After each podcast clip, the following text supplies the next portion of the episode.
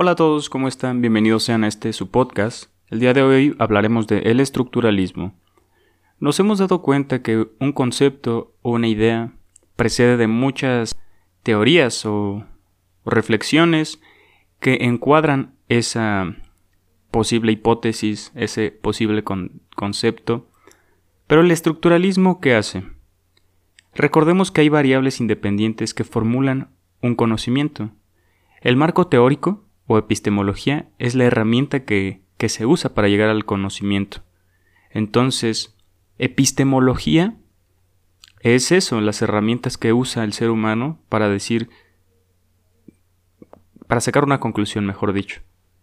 Entonces, eso le da validez. El estructuralismo es una herramienta del, marco teórico. Vayamos a, a, ver qué es, para que te quede un poquito más claro. Son como las piezas del Lego nosotros ya recordemos que hay variables, ¿no? Aparentemente independientes que conjugan una tesis. Vayamos a las piezas del Lego, ¿no? Cada piecita individual, eso es el estructuralismo. Las cosas que formulan, por ejemplo, un carrito, ¿no? Pero el estructuralismo lo que investiga, su focus es piecita a piecita, ¿no? Todo lo que hace llamar carro, un carro de Lego, ¿no? Entonces, el estructuralismo es un enfoque filosófico afín a diversas ciencias y disciplinas que propone el análisis de un objeto o sistema como un todo completo. Es a lo que me refería. Un objeto que qué piezas conjugan ese objeto, ¿no? Para investigarlo de diferentes ángulos. Los ángulos podrían ser antropología, historia, psicología, hablamos de un tema en específico, por ejemplo, ¿qué... Ah, vamos a investigar mental o, o, psicológicamente qué es la lingüística. Ah, pues son las variables con las que se comunica el ser humano que vienen, eh, que adopta a lo largo de su vida. Históricamente, bueno, en un periódico, en un periodo de, de la humanidad aprendió este a, a hablar mediante la lingüística porque para evitar morir por comer veneno y empezó a nombrar las cosas, ¿no? Y morirse. Ahí están dos, dos explicaciones de, cómo es el estructuralismo. Son las estructuras y propone la identificación de esas estructuras que componen el, objeto de estudio, ¿no? Tú puedes eh, armar tu... decir, ah, bueno, ¿qué influye en este, en este problema o en esto? Y ir construyendo el conocimiento en base a, a esos diferentes lupas de ciencias o pseudociencias de observación, ¿no? Esas ramas de la ciencia, historia, psicología, filosofía, esos son los ángulos de observación. Entonces, precedentes, um, tesis, son diferentes herramientas para el análisis. Es importante entender que el estructuralismo no es una escuela concreta de pensamiento, como puede ser el marxismo o la fenomenología, sino que es un enfoque de investigación, muy empleado en las ciencias sociales, por lo que te digo, porque, a ver, ciencias sociales pues son ángulos individuales y colectivos del ser humano, ah, bueno, sociología y psicología. Entonces se observa caso a caso, psicológicamente, y se, se observa en un colectivo, ¿no? Durante la Segunda Guerra Mundial, en el siglo XX, se popularizó hasta convertirse en el usual a, la hora de estudiar el lenguaje, la cultura, la sociedad. Es principalmente utilizado en, en ciencias sociales, ¿no? Como ya pudimos observar. El postulado central del estructuralismo es que el significado de las cosas está determinado por su estructura interna, la pieza individual, ¿no? Es como decir, a ver, ¿qué formula el ser humano? ¿Cuál es su estructura del ser humano? Moléculas, átomos, neuronas, todos esos factores individuales que hacen a un ser humano, ¿no? Eso es el estructuralismo. Son esos pequeños detallitos que formulan un concepto. Es como un tipo arquetipo, ¿no? ¿Qué hay detrás del ser humano? Pues su arquetipo es una estructura de moléculas también, ¿no? En ese sentido, la novedad de este enfoque no fue el introducir la idea de estructura que ha estado presente en el pensamiento occidental desde mucho tiempo atrás, sino emplearlo para eliminar cualquier concepto central que ordene la realidad, como si ocurría con las ideas platónicas. La religión ordenaba el mundo en torno a Dios y la fe, por ejemplo. El método de estudio estructuralista puede emplearse para muchos diversos del campo del saber, que van desde la psicología, la literatura, el arte, hasta las matemáticas y la antropología.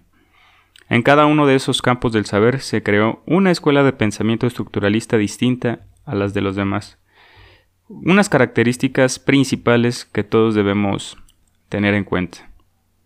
Se caracteriza por lo siguiente. Plantea que todo está compuesto por estructuras. Pues, por ejemplo, ahí te va. Me gusta ser explícito porque para que se entienda mejor. Una taza. ¿Qué estructura la palabra taza? Lingüísticamente cosas, ¿no? Etimológicamente también.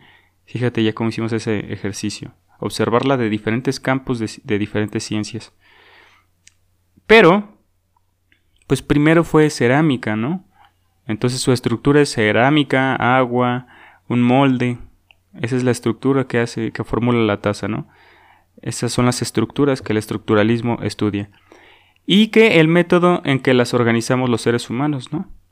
Son lo que produce el sentido y el significado de las cosas. Es verdad, aquí hay algo bien importante que eh, el ser humano está atravesado por la subjetividad y en este afán de señalar y darle nombre a todo, pues quiere hacerlo también con las cosas, con la vida. También las estructuras determinan la posición de los elementos dentro del sistema y que dichas estructuras además subyacen se hallan por debajo de lo aparente. O sea, siempre hay cosas detrás del conocimiento, ¿no? Por ejemplo, en el mundo y de las ideas o en nuestra ideología, ¿qué nos llevó a pensar de tal manera? ¿Qué nos llevó a pensar que Dios no existe o sí existe? Por ejemplo, un argumento para un, ateo, un creyente podría ser concepto social, ¿no? Ayuda ética y moralmente a la al ordenamiento público de las sociedades, ¿no? A que no sea un caos caótico. Histórico, pues se, dice que vino una persona llamada Jesucristo, que era un discípulo de, directo del Creador, ¿no? Entonces, ya vamos estructurando una posible hipótesis mediante esta eh, teoría estructuralista, ¿no? Dices ángulos psicológicamente. Bueno, psicológicamente hace sentir bien y estimula la dopamina, una oración, una, una plegaria, un rezo, ¿no? Entonces, son todas esas estructuras que van formulando el conocimiento. Aparentemente es difícil, ¿no? Pero acuérdate de las, las teclas de las piezas del Lego, que son piecitas que hacen algo más grande, ¿no? Pero el estructuralismo se enfoca en las piecitas individuales, no ya en la pieza terminada, ¿no? Pero dice, puede llamarse estructuralista a prácticamente todo el análisis que persigue las estructuras subyacentes de un fenómeno, a los resquicios, ¿no? A las conjunciones que hacen de... El estructuralismo fue una herramienta sumamente útil en el siglo XX en el desarrollo de las ciencias sociales.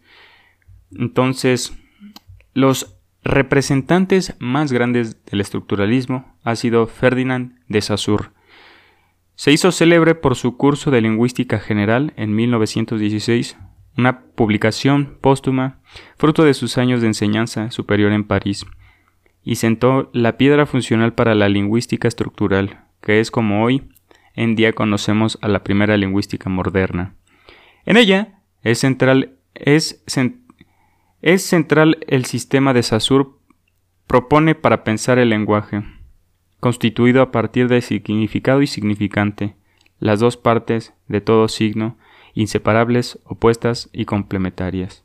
También otro gran aportador fue Claude Lévi-Strauss. Es muy superior y se convirtió en una figura central en su disciplina a mediados del siglo XX, como fundador de la antropología estructural, cuyos fundamentos se basan en el desarrollo antes por Saussure y por la escuela del formalismo ruso, en específico por Roman Jacobson. Fue célebre de su tesis sobre las estructuras elementales del parentesco. Primero intentó, primer intento exitoso por aplicar el pensamiento estructuralista al campo de la antropología. Bueno, esto ha sido el estructuralismo, espero que lo hayas entendido. eh, te lo comento así sencillo de bote pronto para que lo entiendas, porque muchas veces el lenguaje tan técnico y tan rígido del conocimiento, pues puede que algunas mentes no sea ambiguo y difícil de entender. Pero a, grandes rasgos es eso, piezas que formulan a una idea principal, ¿no? ¿Qué nos son los focos de observación? ¿Cómo podemos observar un problema social, por ejemplo, el desperdicio de agua? Entonces vamos a ir con diferentes pseudociencias, con esa lupa de vamos a personalizar cada pseudociencia. A ver, yo soy la psicología. ¿Por qué tira agua el, ser, el individuo? Y analizo. Y otra. Y van formulando un concepto. Recuerda que la idea del conocimiento, de la epistemología o del marco teórico es que el conocimiento sea más fuerte, más seguro, con tesis em, empiristas, racionalistas, que estén cargadas de mucho, de mucho análisis, ¿no? Entonces, recordemos que todos tenemos libre pensamiento de opinión, pero hay unos argumentos más válidos que otros, ¿no? Porque tienen eh, estructuras más fuertes. No quiere decir que seas mejor o peor que ellos, sino que hay personas que se encargan de investigar antes de hablar de una cosa, entonces eso hace que su opinión sea más válida y más allegada a la verdad. Recordemos que la verdad es una pretensión, es algo real. La verdad y la perfección son pretensiones del ser humano. Te dejo con esta reflexión, suscríbete, dale like y con esas cosas que me puedes apoyar muchísimo. Te mando un gran abrazo y nos vemos en el próximo podcast. Chao.